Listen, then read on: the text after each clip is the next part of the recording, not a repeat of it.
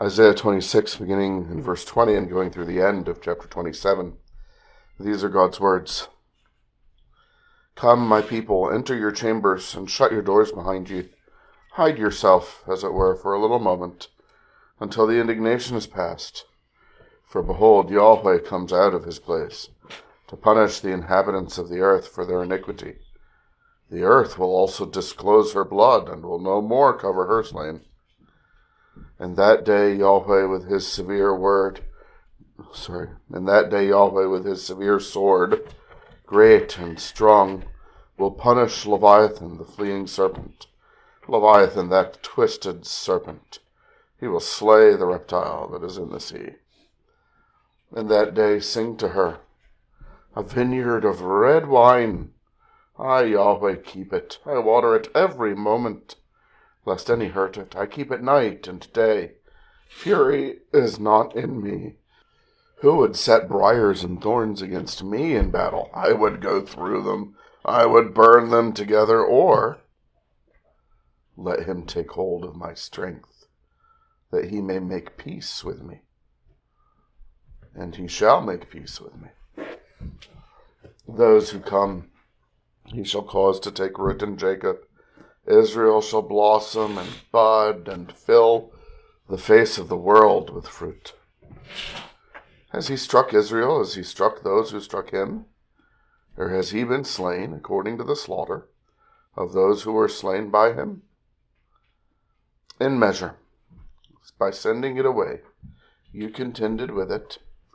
He removes it by his rough wind in the day of the east wind Therefore by this the iniquity of Jacob will be covered.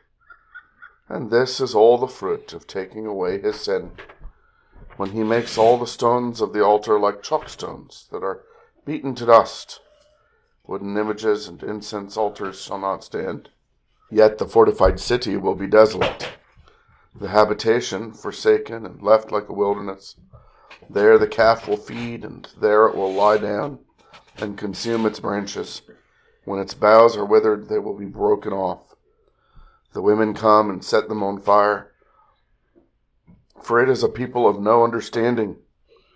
Therefore, he who made them will not have mercy on them, and he who formed them, he will show them no favor.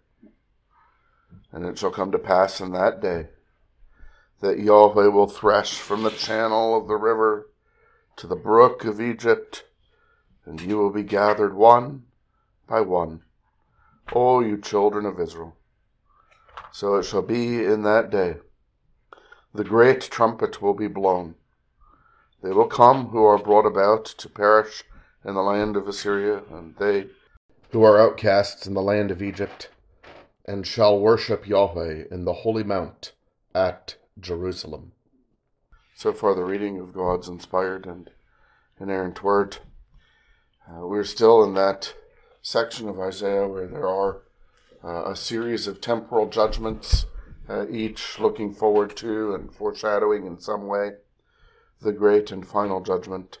Uh, but here at the end of chapter 26, uh, you have the Lord hiding his people because he is coming out for a judgment that is greater even than any that has been brought on Israel until this point.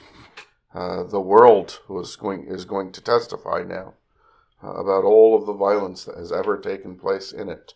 When he talks about the earth disclosing her blood and not covering the ones in her who are slain, the ones of her who are slain, uh, it reminds us all the way back to Genesis four, uh, when Cain had killed Abel, and uh, the Lord told Cain that the blood of Abel was crying out from the ground. Well, now all the blood that has ever been shed on the earth is about to be avenged. Uh, and not only is God judging all men, but he is judging the devil himself. As you see in the first verse of chapter 27. That day Yahweh with his severe sword, great and strong, punishes Leviathan, the fleeing serpent, the twisted serpent, the reptile of the sea, uh, and as we know, he's called the serpent in Genesis 3, and the great dragon, who is that ancient uh, serpent in Revelation 12. Uh, this is definitely uh, that punishing of Satan uh, and all who belong to him, uh, spirit and man. When the wicked are about to be cast into the lake of fire prepared for the devil and his angels, as the Lord Jesus describes it in Matthew chapter 25 and verse 41. The wrath of God is surely coming. And the only way to be spared in that day is to be among those whom God addresses as my people. Come, my people. To be those uh, with whom the for whom the Lord has prepared a place with Him. Uh, your chambers, come, my people, enter your chambers, and shut your doors behind you. And so we see that there are those who have safety with the Lord. And if your safety is with the Lord, and we know especially now that that's safety in the Lord Jesus Himself, safety in Christ, safety in His righteousness, commending you, being your own righteousness before God, safety in His atonement, having wiped away your sin, so that He died and rose again and sits at the right hand of God and intercedes for you, so that God justifies you and Christ intercedes for you, and no one will bring a charge against you, and no one can condemn you in that day. This is the only way to come to the day that is described at the end of Isaiah 26. And if we come to that, to the, uh, the last day, belonging to God in the Lord Jesus, indwelt by the Spirit of the Lord Jesus, who is, of course, also the Spirit of the Father, from the Father and the Son. If we come in that day, then we have an opposite situation in verses 2 through 6 uh, than uh, to the situation that was back in chapter 5. Back in chapter 5, we were in the section where uh, there was the king to come that was being introduced and prophesied the king to come, of course, is uh, God Himself in the course of that se- uh, section of the book of Isaiah. And we know that the king to come is Jesus, God and man in one. Uh, and yet, in that section, God was making a case, or made a case, the beginning of chapter 5 against Israel. Uh, he said she was the wrong kind of vine. Uh, he took the vine, he planted her in the wilderness, he did everything for her that uh, that you can do for a vine, uh, and he makes the challenge as he's bringing suit against her. What could be done for her that I didn't do for her? And yet, when the time came to bear fruit, what did she bear? She bore those nasty wild grapes that uh, that we have on the wild vines that we see. Not good uh, for eating, not good for making uh, good wine. Uh, but here, what do you see in this vine on the last day when God has slain and destroyed his enemies? In that day, sing to her, a vineyard of red wine. And you see the picture in verse 4, verse 3 of the gardener, the husbandman, keeping the vine uh, and enjoying the vine, delighting to attend to the vine and delighting in the fruit of the vine. Uh, this is what Jesus is describing uh, when he says in John 15, starts out in John 15, I am the true vine. And we say, oh, that makes so much sense. Jesus is the Isaiah 27 vine, and merely ethnic Israel that violated covenant with God and bore all sorts of horrible fruit. Uh, that was the vine that's the Isaiah 5 vine. So Jesus says, I am the true vine. And you say, Yes, you are, Lord Jesus. You are the Isaiah 27 vine. And then there is this amazing uh, next statement, and you are the branches. This is what you're invited to be. When you're invited to be one with Christ, to believe in Him and belong to Him and have your life from Him, you are invited to be the one upon whom and from whom Jesus is producing good fruit.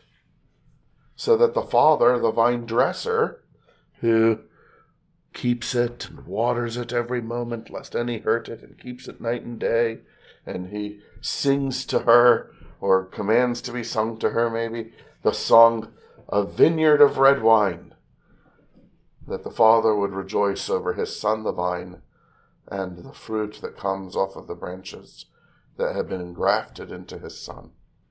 That's what God is inviting us to in the last day. This is one reason why Christians love to bear fruit. It shows that Christ is the true vine. It doesn't say, I am the true branch. No. the, the, the fruitfulness of the branches because it's in the true vine. Our fruit shows that Christ is the true vine. Our fruit delights the Father who is the vine dresser. Uh, and he attends to and takes care of the branch that is producing fruit so that it will bear more fruit. But you remember also uh, there in John 15 what Jesus was saying in line with what's here is that if the branch is not in the vine, then it will be thrown into the fire. Now, one of the wonderful things about the description of the vine here is it doesn't end uh, with the first line of verse 4 Fury is not in me. Uh, so he has put away all of his wrath. That's a description of propitiation. Uh, he's put away all of his wrath concerning his people. Uh, but there are even some who are currently making themselves his enemies that he could and will, if he doesn't redeem them, utterly destroy. And he says, who would set a briar or a thorn against me in battle? He said, I would go through them, I would burn them together. And yet, those who are briars and thorns, those who would set themselves against God, what does he do for them instead in verse 5? Or, I would, and that I would is implied from uh, the last two lines of verse 4, I would let him take hold of my strength that he may make peace with me, and he shall make peace with me. And so here is the great God who shows his greatness and power and justice, sometimes by wrath, and greatness and power, and the cross says also justice, even in mercy, by taking those who are his enemies and making peace with them and bringing them into uh, this picture of the vine, uh, so that the vine outgrows its location in verse 6. Those who come he shall cause to take root in Jacob. We are implanted into Christ. Israel shall blossom and bud and fill, not Palestine, the face of the world with fruit. And so he describes, he describes the, uh, the two types of chastening. The chastening that he has uh, given Israel is not to be compared with the judgment that falls upon the wicked. It's a it's a sanctifying chastening. And he asks the question. He puts the rhetorical question, verse seven: Has he struck Israel? Has he struck those who struck him? Or has he been slain according to the slaughter of those who were slain by him? Uh, and therefore, you know, he's describing how uh, God uh, chastens his his people not with the same death stroke, but with a sanctifying stroke. When God punishes his people, him he is bringing to be this vine uh, in the last day, and Jesus identifies himself, of course, as the true vine. Uh, when God punishes those who are believing in Christ, uh, it is a chastening punishment, it is a sanctifying punishment. So he says, in measure, by sending it away, he contended with it. He removes it by his rough wind in the day of the east wind. And so God brings the chastening, and we struggle through it, just like in our lives. He brings suffering, He brings those, uh, those difficulties, and we struggle through it, and then God removes it, uh, as with a wind that blows away a cloud of locusts or many other moments in the Bible where the same kind of imagery or even event occurs. he says, Therefore, by this the iniquity of Jacob will be covered. Uh, and this is all the fruit of taking away his sin. God is the one who not only makes us a different kind of vine by grafting us into Christ, but he is the one who gives whatever is necessary so that we will bear fruit. Uh, and that's what the pain in the life of a Christian is. Uh, it is whatever is necessary so that as sin is taken away, there is more and more fruit. Now, in this case, in, in verse 9, uh, the need for an altar is eliminated, and of course, the presence of all false worship is also eliminated. Uh, it's coming to uh, a climax at last uh, of the Lord having gathered all his people in. And so there's two different types of vines the type of vine that Israel was, that everyone is apart from Christ, and then the Christ vine, into whom all believers, uh, from Adam to the end of the world, uh, are engrafted. And there's also the two different cities. There is the heavenly Zion, uh, those uh, who come to worship Yahweh in the holy mount at Jerusalem. And so there's the two different vines, and then there's the two different cities. You remember Tyre uh, was a representative of what we came to call the world city, as the uh, as all of those who are against the Lord are gathered together as one, reminiscent of, uh, of Babel, and the world city is being destroyed.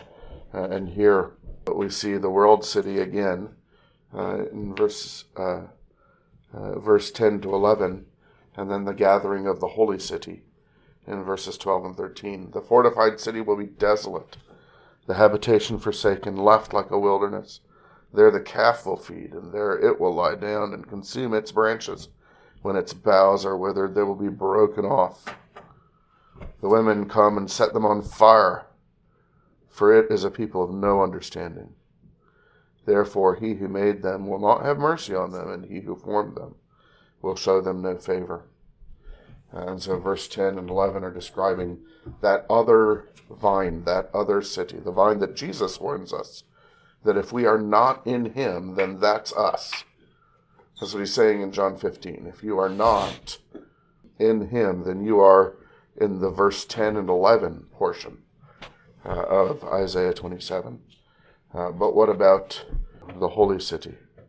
The holy city, you see, uh, verse 12 the, the precious Yahweh will thresh, uh, and he describes threshing from the channel of the river to the brook of Egypt. It's a way of saying over the whole earth, and you will be gathered one by one.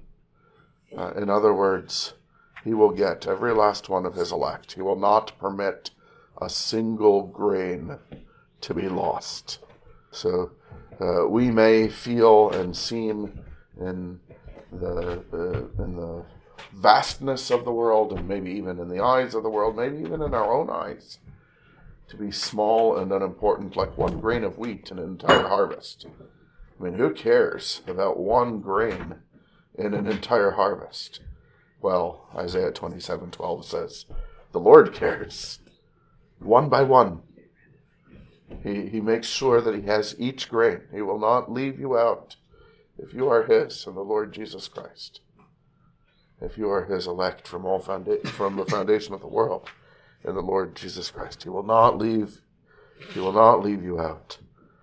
Uh, so this great trumpet blows, uh, verse thirteen, and we know uh, all of the all of the other last day imagery in Scripture connected to the blowing of the trumpet. The great trumpet blows. Every one of the grains has been collected, and the grains are gathered, and they worship Yahweh in the Holy Mount at Jerusalem. And so there's the new creation vine, and there's the new creation world city. Those who belong to the other vine, the other city, they're burning now. They're cast into the fire that is prepared for the devil and his angels, as we read all the way back up in verse 1. But oh, the blessedness of being grafted into Christ, of being part of the, the true vine, of being attended to continually by the Father, while life flows continually into us from the Son, uh, all by the work of the Spirit who is uh, signified to us as water and living water. Uh, and we bear fruit, and God delights in the fruit that is born, and we worship Him without one of us missing. Truly, Isaiah 27 uh, uh, sets before us in poetic form, in imagery form, uh, the glorious reality that awaits those who are in Christ. Reality that is so great and so good that we can hardly lay hold of it by faith even now. Yet we desire that the Spirit would give us to know it more. If we knew more of the goodness of what we have in Jesus already, and the goodness that we shall all have to, with Him together at the end, how much more willingly and eagerly uh, we would, and ably, we would be able to bear fruit now in our lives. May the Lord grant that we would know it more by the help of His Spirit. Let's pray.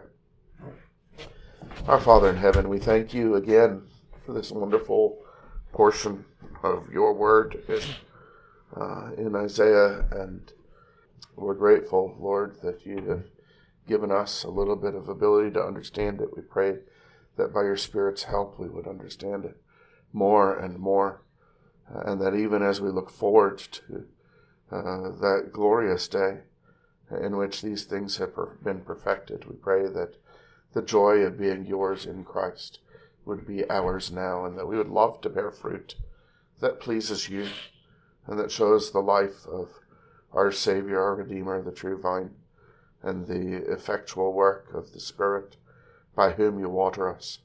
And so come and water us by your Spirit. Give us life, we pray, and grant to us to live today in a hope and a joy that overrules all of our apathy, uh, all of our worldliness, uh, all of our discouragement, but give us to live in fellowship with you, O God. And we thank you and praise you most of all that when the day comes that the wrath is shown, that you will be the one who hides us, because we are your people. We ask all of this in Jesus' name. Amen.